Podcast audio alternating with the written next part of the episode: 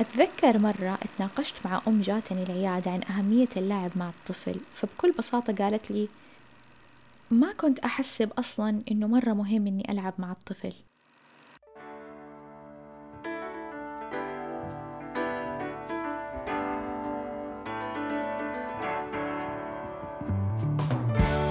أنا بسمة باحمد. أهلا بيكم في بودكاست مظلة. بودكاست أناقش فيه مواضيع متعلقة باضطرابات التواصل مشاكل النطق واللغة بالإضافة لمواضيع عن التنشئة اللغوية الصحيحة. لا تنسوا تعملوا سبسكرايب وفولو للبودكاست. حيجيكم تنبيه أول ما تنزل حلقة جديدة وتشاركوا الحلقات مع اللي تعرفوهم.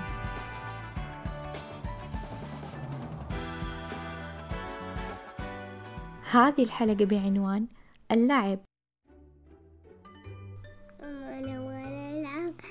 نبغى نلعب مكعبات. مكعبات؟ إيه. okay يلا نلعب مكعبات أنا وياك. أنا أختار أكون اليوم إبراهيم ولا حسن؟ أنا أبغى إبراهيم. أنت حسن؟ لا لا إبراهيم. خلاص أنا حسن وأنت إبراهيم. okay؟ عشان أنا باخذ الاثنين عشان هما حقي وأنا؟ انتي سوي اللي يقول بيت أنا أسوي بس البيت؟ يعني ما عندي شخصية؟ يعني ما عندك شخصية. okay خلاص طيب. اللعب وما أدراكم ما اللعب. حتكلم في حلقة اليوم عن هذا الموضوع لإيماني جدا بأهميته. مو بس من ناحية علمية ولكن من واقع وتجربة شخصية وتجارب مهنية.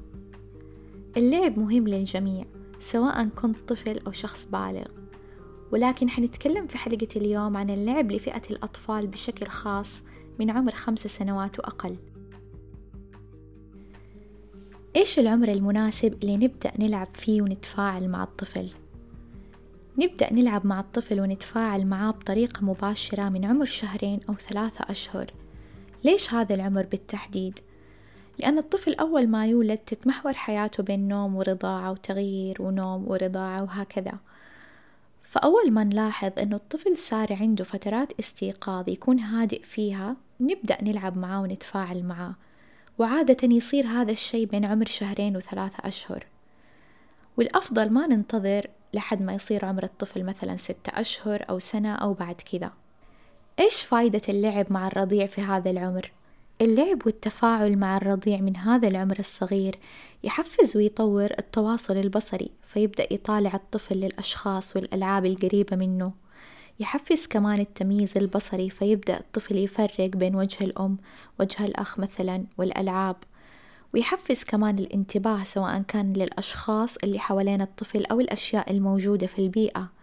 يحفز كمان الانتباه للأصوات بالتحديد ويبدأ الدماغ يفرق بين الأصوات المختلفة في اللغة ويفهم النظام اللغوي اللي يستخدم في بيئة الطفل. كمان اللعب يساعد الطفل الرضيع إنه يفهم المعاني الغير لفظية زي تعابير الوجه ونبرة الصوت. اتذكروا إن الطفل يبدأ يتكلم بعمر السنة تقريبا فيقول ماما أو بابا أو واوا على حلاوة. لكن هذا الشيء يتطور بعد ما يكون تعرض لمحصول لغوي هائل جدا في حياته اليومية ومن خلال اللعب كمان. فيبدأ يفهم معاني هذه الكلمات. يبدأ بعدين يفهم إنه هذه الكلمات ترمز لأشياء موجودة في حياته وبعدين يبدأ يستخدم هذه الكلمات ويقولها على عمر السنة تقريبا.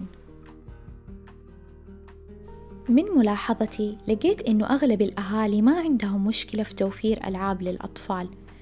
وكثير من الأحيان حتى تكون ألعاب مناسبة للمرحلة العمرية اللي فيها طفلهم لكن السؤال المهم هل تعرف تلعب مع الطفل تجلس معاه وتتفاعل معاه حتى لو أحيانا؟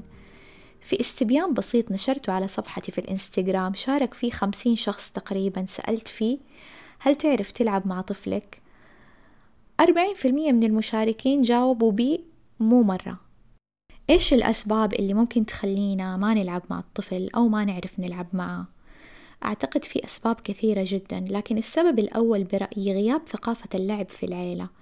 مثلا أنا لما كنت صغيرة أتذكر في طفولتي كانت عندي ألعاب بس كنت يا ألعب لوحدي يا مع مثلا أخواتي اللي أصغر مني أو أقاربي اللي في عمري تقريبا. ما أتذكر إنه الأشخاص الكبار كانوا يلعبوا معايا أو إني كنت أشوف أشخاص كبار دائما يلعبوا مع أطفال مثلا. أتذكر مرة اتناقشت مع أم جاتني العيادة عن أهمية اللعب مع الطفل فبكل بساطة قالت لي ما كنت أحسب أصلا إنه مرة مهم إني ألعب مع الطفل. وعشان أطمن الجميع إذا تطور الطفل طبيعي أو ضمن الحدود الطبيعية فعدم اللعب معه ما راح يأثر على تطوره اللغوي أو الحركي أو الإدراكي يعني ما راح يخليه مثلا متأخر إذا ما لعبنا معه. لكن اللعب معاه حيعلمه مفاهيم أكثر عن أشياء مختلفة في الحياة وبالتالي حيبني محصول لغوي أكثر تعقيدا. وعيك كبالغ بأهمية اللعب هي الخطوة الأولى اللي تساعد على تبني الفكرة وبناء سلوك جديد. لما نأكد على أهمية اللعب مع الطفل هذا ما يعني إنه لازم نلعب معاه طول الوقت. ربع ساعة أو نص ساعة في اليوم جدا كافية. هذا الوقت البسيط. بس أهم شي يكون بانتظام يعمل أثر جدا كبير وبالغ في تطور مهارات الطفل بشكل عام. ومن أهمها التطور اللغوي وكمان يعزز العلاقة العاطفية بين المربي والطفل. لما نتكلم عن الأطفال اللي عندهم اضطراب في التواصل أو اللغة أو قصور عقلي أو غيرها من الحالات مهارات اللعب جدا جدا تكون مهمة بالنسبة لهم. طيب ليش؟ أول سبب اللعب يستخدم دائما في التدخل العلاجي ويعتبر وسيلة تعليمية جدا مناسبة ومرحة للطفل. ثاني سبب تطور مهارات اللعب دائما ينتج عنه تطور في مهارات الإدراك والفهم واللغة. فإذا الطفل مهاراته في اللعب متأخرة ما يكفي فقط إنه إحنا نوفر له الألعاب المناسبة. ما رح يطور مهارات اللعب بنفسه أو حياخذ الموضوع فترة جدا طويلة. الأفضل إنه أنا كشخص بالغ أجلس معاه أوريه كيف يلعب وأساعده إنه هو يطور مهارات اللعب. كيف ممكن أعلم الطفل مهارات اللعب وأطور منها؟ ممكن نبدأ بإنه نقلد حركات الطفل في اللعب عشان نلفت انتباهه. إذا انتبه الطفل لنا خلال اللعب ممكن نسوي حركة جديدة عشان يشوفها ويحاول يقلدنا وبالتالي نشتغل على مهارة انتباه ومهارة تقليد. آه لو الطفل يلعب بعشوائية وممكن يمسك أداة ويلعب فيها بطريقة غير مناسبة ويمسك بعدين أداة ثانية بدون هدف معين. ممكن نمسك يده ونعلمه إيش يسوي بالأداة بشكل محدد. مثلا المكعبات يحطها فوق بعض أو يسويها زي القطار. آه مثلا الملعقة يسوي إنه يأكل منها. فإحنا نمسك يده ونساعده. لكن لا نسوي هذه الحركة مرة كثير لو الطفل يتضايق وما يحب أحد يمسكه. لو في أخوان وأخوات أكبر في العمر ممكن نستعين بيهم لتعليم الطفل. يميل الأطفال بعض الأحيان إنهم يقلدوا الأطفال اللي قريبين من عمرهم. مهم خلال السنتين الأولى من العمر إنه نعرض الطفل لألعاب زي أدوات الطبخ مزرعة الحيوانات أو الدمى. وما نكتفي بس بالكور والسيارات والتركيبات. لأنه أدوات الطبخ أو مزرعة الحيوانات أو الدمى تعلم الطفل اللعب الوظيفي والتخيلي. لما يبدأ الطفل يلعب بطريقة تخيلية فمثلا يمسك قلم ويسوي إنه تليفون يحطه عند أذنه فكأنه يكلم شخص. هذا النمط من اللعب يدل على تطور وقفزة إدراكية جدا مهمة في مرحلة تطور الأطفال. لأنها تعكس إنه الطفل بدأ يفهم إنه هذه الأدوات ترمز لأشياء معينة وإنه هو ممكن يستخدمها بطريقة تخيلية ويتحكم فيها.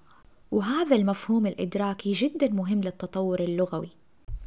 فيبدأ الطفل يستخدم الكلمات اللي سمعها وتعلمها في البيئة بطريقة جديدة عمره ما سمعها من الأشخاص اللي حوله سواء في المواقف الحياة اليومية أو من خلال اللعب. يصير هذا الشيء تقريبا على عمر ثلاث لأربع سنوات وهو الوقت اللي دائما إحنا كأشخاص حوالين الطفل نكون كده مرة مبسوطين ومندهشين واو كيف قال هذه الجملة؟ آه من وين سمعها؟ وهو حقيقة التطور الإدراكي وفهم الطفل لمفهوم التخيل والتظاهر ساعد الطفل على هذا التطور اللغوي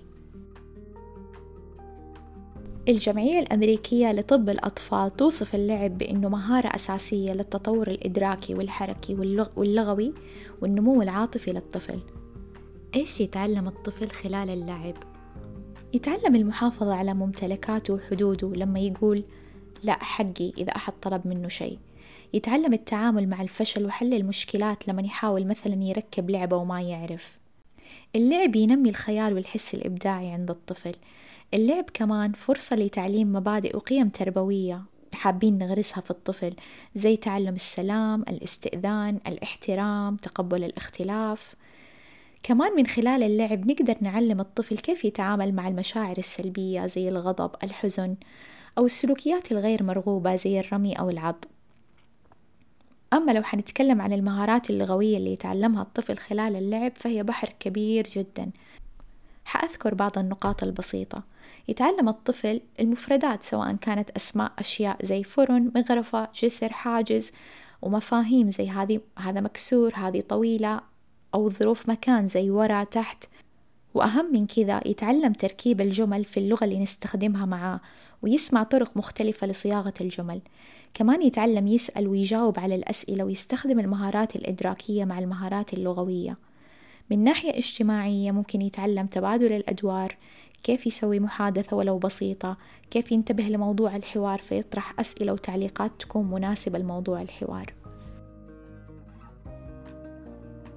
وأخيرا لزملائي وزميلاتي في المهنة اتذكروا أنه تطور مهارات اللعب موازي لتطور المهارات الإدراكية.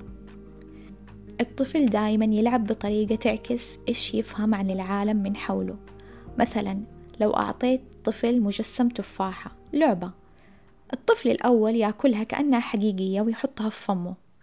الطفل الثاني يسوي نفسه يأكلها بس ما يدخلها فمه. والطفل الثالث يمثل إنه يغسلها وبعدين يقطعها ويقشرها وبعدين يأكلها. التطور الإدراكي واللغوي للثلاثة أطفال اللي ذكرتهم دوبي جدا مختلف. ثاني نقطة تطور مهارات اللعب ومهارات اللغة دائما مرتبطين. الطفل اللي تطوره اللغوي طبيعي حنلاقي مهاراته في اللعب على الأغلب ممتازة. الطفل اللي تطور مهارات اللعب عنده متأخرة أو ما يلعب بالطريقة المتوقعة من عمره حنلاقي عنده على الأغلب مشاكل في التطور اللغوي. وبعد ما سمعتوا دي الحلقة أتمنى يكون عندكم فهم. ليش معظم جلسات التخاطب للأطفال الصغار أو فئة التدخل المبكر فيها ألعاب ولعب كثير؟ هو أبدا مو عشوائي. كل لعبة وأداة نستخدمها تكون مدروسة عشان نحقق هدف معين ونطور مهارة محددة سواء كانت في التواصل أو في الفهم أو في التعبير للطفل.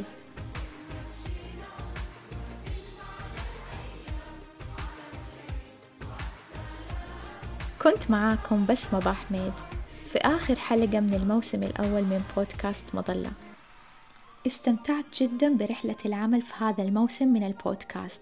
من إعداد للحلقات واستضافة خبراء رائعين أثروا البودكاست بشكل كبير جدا وتسجيل الحلقات وتحريرها لما تسمعوها بهذه الصورة النهائية. أتمنى تكون الحلقات لامست قلوبكم وأثرت عقولكم وأحدثت أثر إيجابي في حياتكم وفي محيطكم. انتظروني في الموسم القادم من البودكاست بأفكار ومواضيع رائعة وشكل جديد. خليكم قريبين وألقاكم على خير.